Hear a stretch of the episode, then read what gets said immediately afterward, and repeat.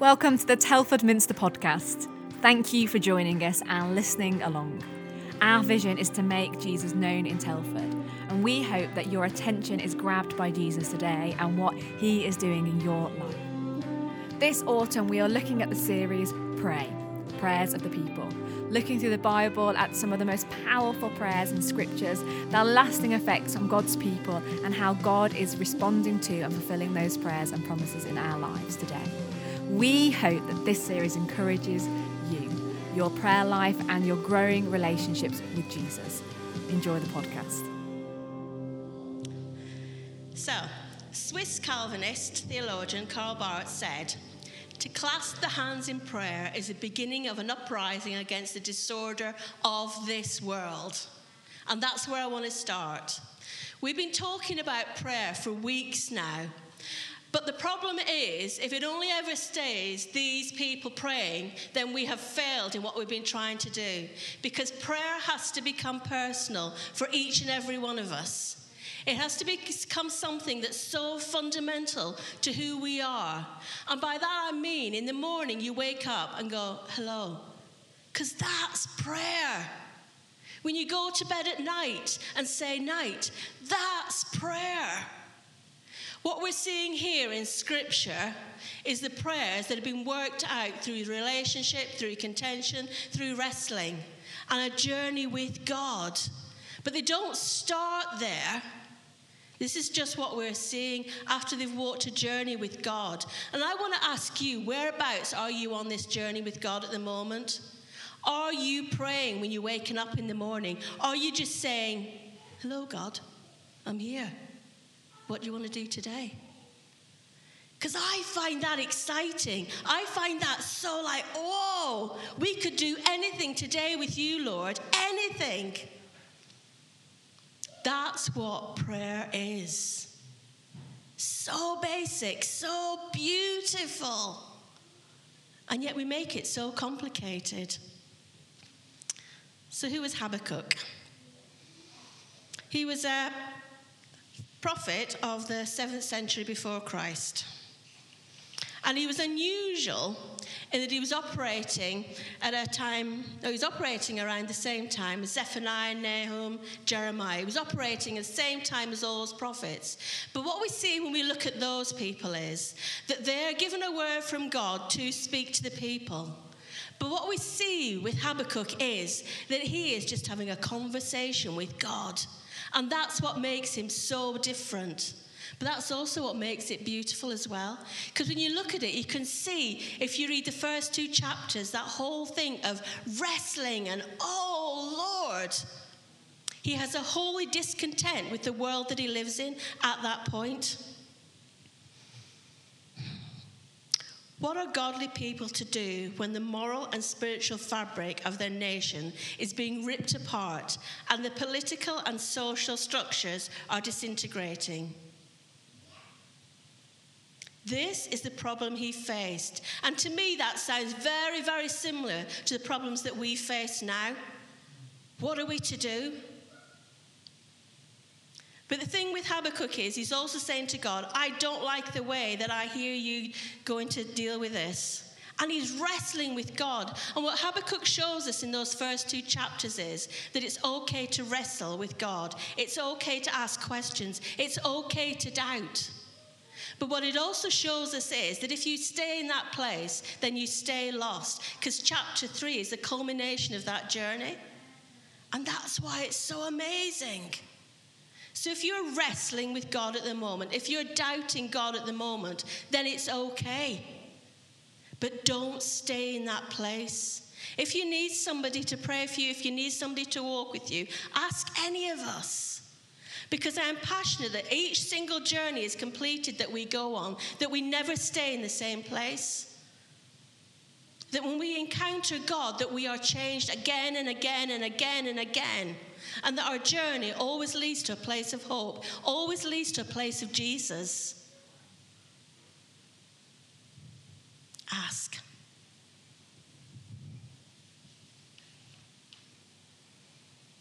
You come to that first bit. Lord, I have heard of your fame. I stand in awe of your deeds, Lord. Repeat them in our day. In your time, make them known. In wrath, remember and mercy. What a shift of position after the first two chapters. He has shifted from going, oh, to,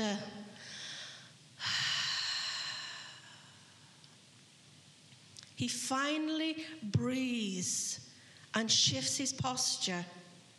And he remembers who the God that he's talking to is. But the thing that really struck me was, I have heard. Now, we know these were storytelling people. We know that they loved that oral tradition that was passed down from generation to generation to generation. We know that in the temple, there are stories about who God was would have been passed down as well, told over and over again. But I want to ask you now what stories are you telling each other of who the God is in your life? What stories are you saying that can be held now for future generations? In your family, in your communities? What stories are you telling? What are you thinking of? What is your testimony? That's such an old fashioned word, isn't it? Testimony.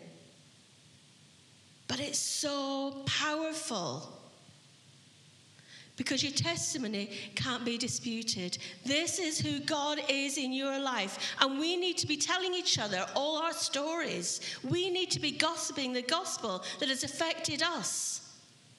But that means we need to be entering into it. We need to be not afraid of who Jesus is in our life and speaking it out with such a boldness that it can't be denied.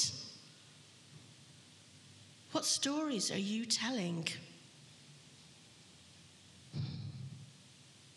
I've seen gold falling from the ceiling when I've been in meetings, and I've been literally covered in it. I've seen my hands dripping with oil when I needed to pray for people, and it didn't stop till I'd finished praying for people. I've seen our middle child, Callum, healed of a heart problem and overnight, within 24 hours, all of his eczema being cleared after prayer. And the hospital saying, This isn't possible. I've seen food multiplied when I turned up at church forgetting that I was supposed to be giving cakes to 100 people who'd come for uh, baptism. Totally forgetting that I'd said I'd supply the cakes. I was also looking after 40 youth that day. Somebody baked three tray bakes. Those three tray bakes did 100 people. And then the 40 youth that came to our house that stayed the rest of the day till some of them went back to Ireland. And as that last youth left after midnight, there was one piece of tray bake left. I've seen food multiplication so many times, it's unreal. I've seen these miracles happen in front of my eyes. But those are intensely personal stories as well. Those are stories about how God has affected me. What about you? How has God turned your life around? What are you asking God for at this point now? Habakkuk's asking for a whole nation to be changed, a whole nation to be turned round from where it was. He's crying out to God. He knows the stories of Moses and the people being rescued out of Egypt. He knows these stories of the Red Sea being parted, food being prepared for people again and again and again. He knows these stories. And what he's doing is going to God and reminding God of these stories. Do you think God has forgotten? No. But he's saying, I know who you are. And I'm reminding you in my lifetime, you are the same God that did those miracles. And I want to see those miracles now in my lifetime. I want to see a nation turned round totally from where it was. Do you have the faith to see this nation turned round? Do you? Do you have the faith to stand up and say, God, I know who you are, and I know this nation that I live in, that I am called to for such a time as this, can be turned round through prayer, beginning with prayer and then action? It always has to start with prayer. It always has to start with us aligning ourselves with God's vision, not our vision, not what we want to see. And this is what Habakkuk was doing. He was saying, I know who you are. Show me now. Give me the vision that this nation can be turned around. But what I love at the end of that little bit is he cries out for mercy as well. We need to be also crying out for mercy. We need to have repentance. That's the only way we will see renewal. What's mercy? We hear that word so often, don't we? But what does it actually mean? Compassion or forgiveness shown towards someone whom it is within our one's power to punish. Compassion and forgiveness. Through Jesus, we have been forgiven at the cross. And it's a mystery and it doesn't make sense, but it is beautiful. And Habakkuk is crying out before he even knows who Jesus is. How much more us who know who Jesus is? Oh, she fell.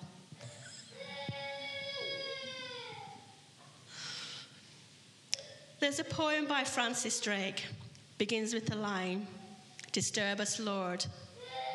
Now, I'm sure most of you know this poem. It's written in 1577, so a long time ago. But just listen to the words again in light of having heard Habakkuk's prayer. Disturb us, Lord. We're too pleased with ourselves. When our dreams have come true because we have dreamed too little. When we arrive safely because we sailed too close to the shore. Disturb us, Lord, when with the abundance of things that we possess, we've lost our thirst for the waters of life. Having fallen in love with life, we have ceased to dream of eternity. And in our efforts to build a new earth, we've allowed our vision of the new heaven to dim. Disturb us, Lord, to dare more boldly to venture on wider seas, where storms will show your mastery. Where losing sight of the land, we shall find the stars. We ask you to push back the horizons of our hopes and to push into the future in strength, courage, hope, and love. That was written in 1577. It's still relevant for us now, isn't it? Can you feel that uprising coming within you that just wants to cry out to God? That doesn't want to settle?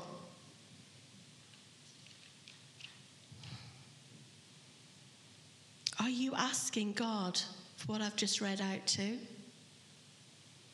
Interrupt me in my journey where I've forgotten who my Creator is and where my identity lies. Interrupt me, Lord. What about you? Are you saying, interrupt me now? Not next week, not next year, but now, because you can make a difference sitting here now and praying and crying out to God. Never think that the gathering of people together is useless and it's just a nice fuzzy feel where you get some fairy dust sprinkled on you. That's not what this is about. This is a time where we are empowered, where we find each other, where we see things that we've not seen before, where we encourage each other, where we cry out together and we give each other strength. Because sometimes we need to see people, we need to touch people to know that everything is okay because we believe in Jesus. Coming here is not a soft option. Coming here should challenge you. Coming here should make you so uncomfortable with life that you want to move on and on and on. So I want to stress sitting here is not a soft option. It's not something to take lightly. It is amazing and wonderful and healing and oh, it has no words. But when you leave here, you should know that you are so loved and so empowered to change the world that you are placed in. You should be filled afresh. And that relationship with God should be strengthened. Yes, in your time on your own, but yes, when we gather together. Gain strength from each other.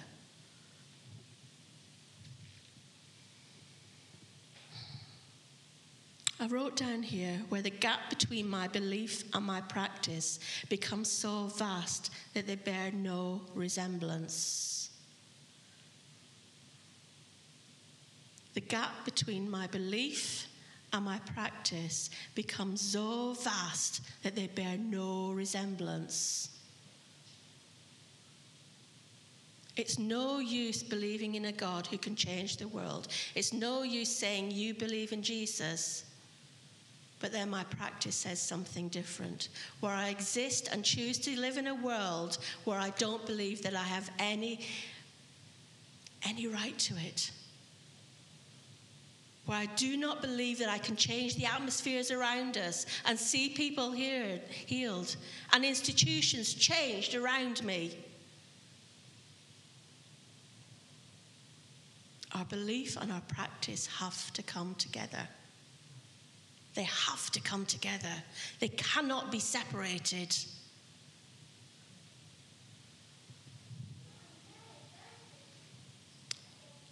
But when we have the right information, but not the right transformation, when we do the right things and seek them without the presence, then we just get tired. And too often, what we've seen is that call to, yes, I know what I've got to do, I know where I'm going. But then we've not sought the kingdom first, we've not sought Jesus first, we've not sought his presence first. We've not lived in that place of rest first. And out of the abundance, then gone and done it. If you are tired here, just shut your eyes and feel His presence settling on you. Feel His presence just renewing you afresh.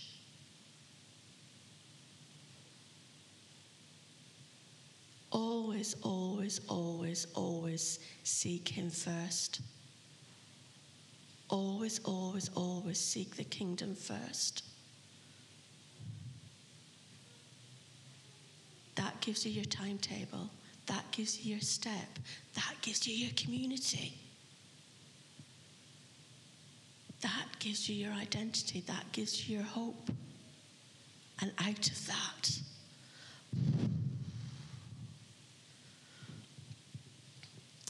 So, why does Habakkuk end with 17 to 19? Though the fig tree does not bud, and then everything else.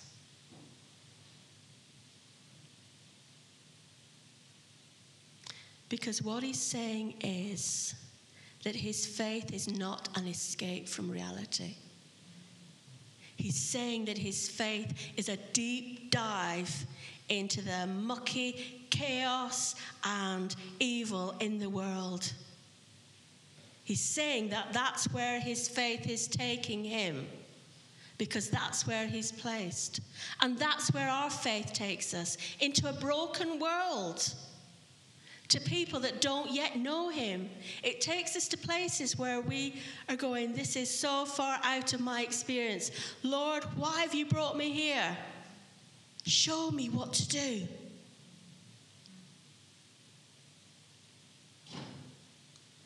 That's what Habakkuk's saying. That's what God is saying to us today. We're meant to live in this world, but not be part of it. We're meant to know the truth of where we are, the absolute truth. Because how on earth can we take it to God in prayer if we don't know what we're praying about? If we take our falsehoods to God in prayer, what's the point? If we don't know what we're crying out for, if we don't know what's burdened within us, how can we cry out? We need to know the truth of our communities. We need to know the truth of our next door neighbours. We need to know the truth of each other as well. We need to be vulnerable with one another. We need to be almost, it's an old fashioned word again, but that confessing to each other when we've tripped up, when things have gone wrong with us. We need to be sharing with each other. because there's a whole secular world that does not yet know him. And I'm using that word yet know him because I absolutely believe the whole earth will be filled with his glory, the whole earth will be filled with his presence. Every single person will have to make a judgment call on that. Every single person will have to make a decision. I want to see them making that decision because they know they're loved by Jesus because we've communicated Jesus and the gospel to them. And I don't mean little bits of the gospel, I mean the full gospel with no restrictions. That the gifts are for now. That we're meant to see the dead raised. We're meant to see people healed in front of our eyes. We're meant to see people walking in off the streets and going, oh, confessing their sin and then believing in Jesus. So many different aspects of the gospel, nothing to be taken away. Let's operate in that.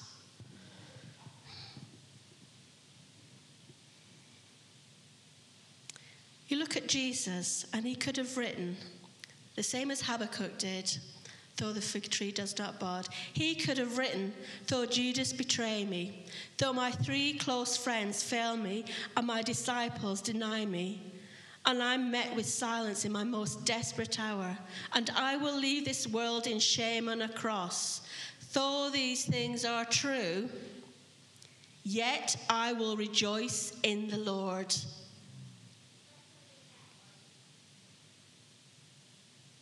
This is where we live now. Habakkuk was writing this without understanding that.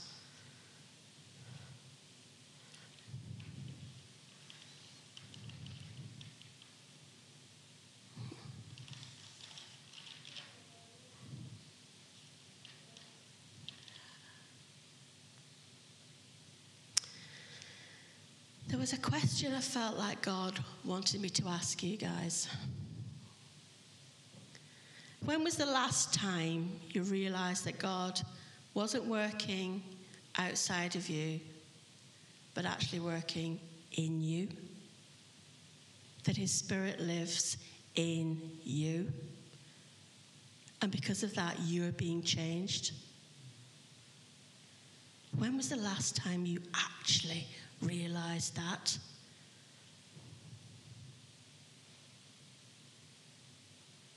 We're so comfortable with saying, talking about God as an outside thing, as a thing that exists. We see it in other people, we see it in stories. But what about you? What about the God that lives in you? When was the last time you actually thought about that and that you are being changed now? As you sit here, you are being changed now.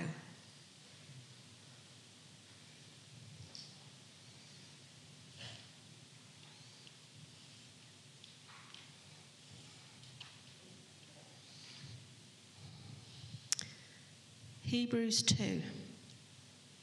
Look to Jesus, the founder and perfecter of our faith, who for the joy set before him endured the cross. The joy? The joy? He was shifting his position. He was showing us.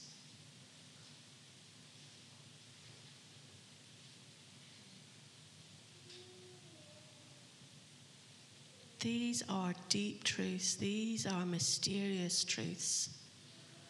These are things that exist within us, not in our heads, but somewhere else. And these are the things that move us.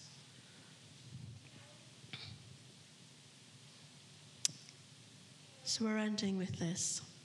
The sovereign Lord is my strength. He makes my feet like the feet of a deer. He enables me to tread on heights. It's all about Him. And when we realize that, we become contenders and not consumers. Are you a contender? We become champions of renewal, where we take risks and embrace responsibility, and we dive deep into commitment. We begin to prepare the way not only in our hearts, but in other people's hearts to receive this renewal. And that's what us being in the communities is about preparing other people's hearts. We partner with God and that alignment comes.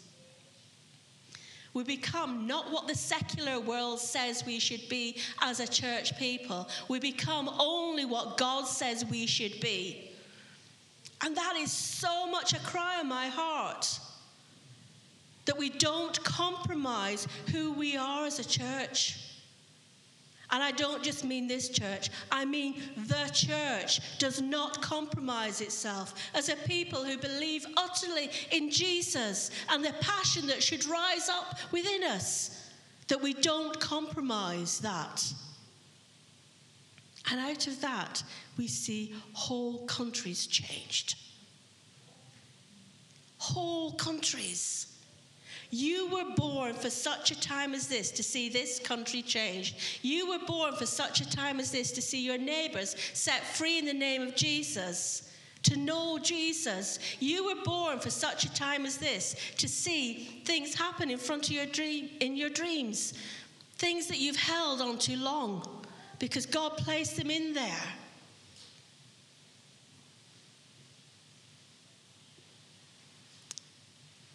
You are born for such a time as this to walk in dark places and bring the light that cannot be distinct, extinguished. John 2:17 Zeal for your house will consume me. Are you consumed with zeal for your house? And at that point, we cease to be nice. We cease to be nice because we understand the call is to holiness, not niceness, holiness. Jesus was not a nice man. He was something far more powerful. He was holy. So back to you. Are you hearing that call on your heart to pray? Are you hearing it? To say hello in the morning? To ask Him where you're going that day? Are you hearing that call in your hearts rising up?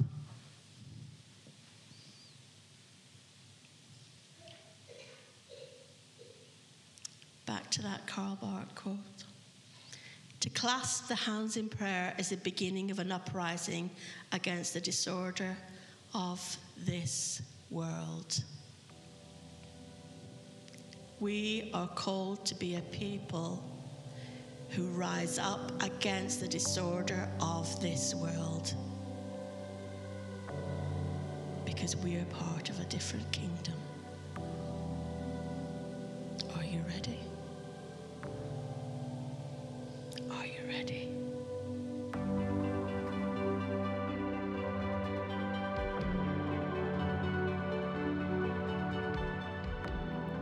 For listening. We hope this time has blessed you. Hit the subscribe button to hear more like this and to find out more about Telford Minster, follow us at Telford Minster on Instagram and Facebook or go to telfordminster.org.uk.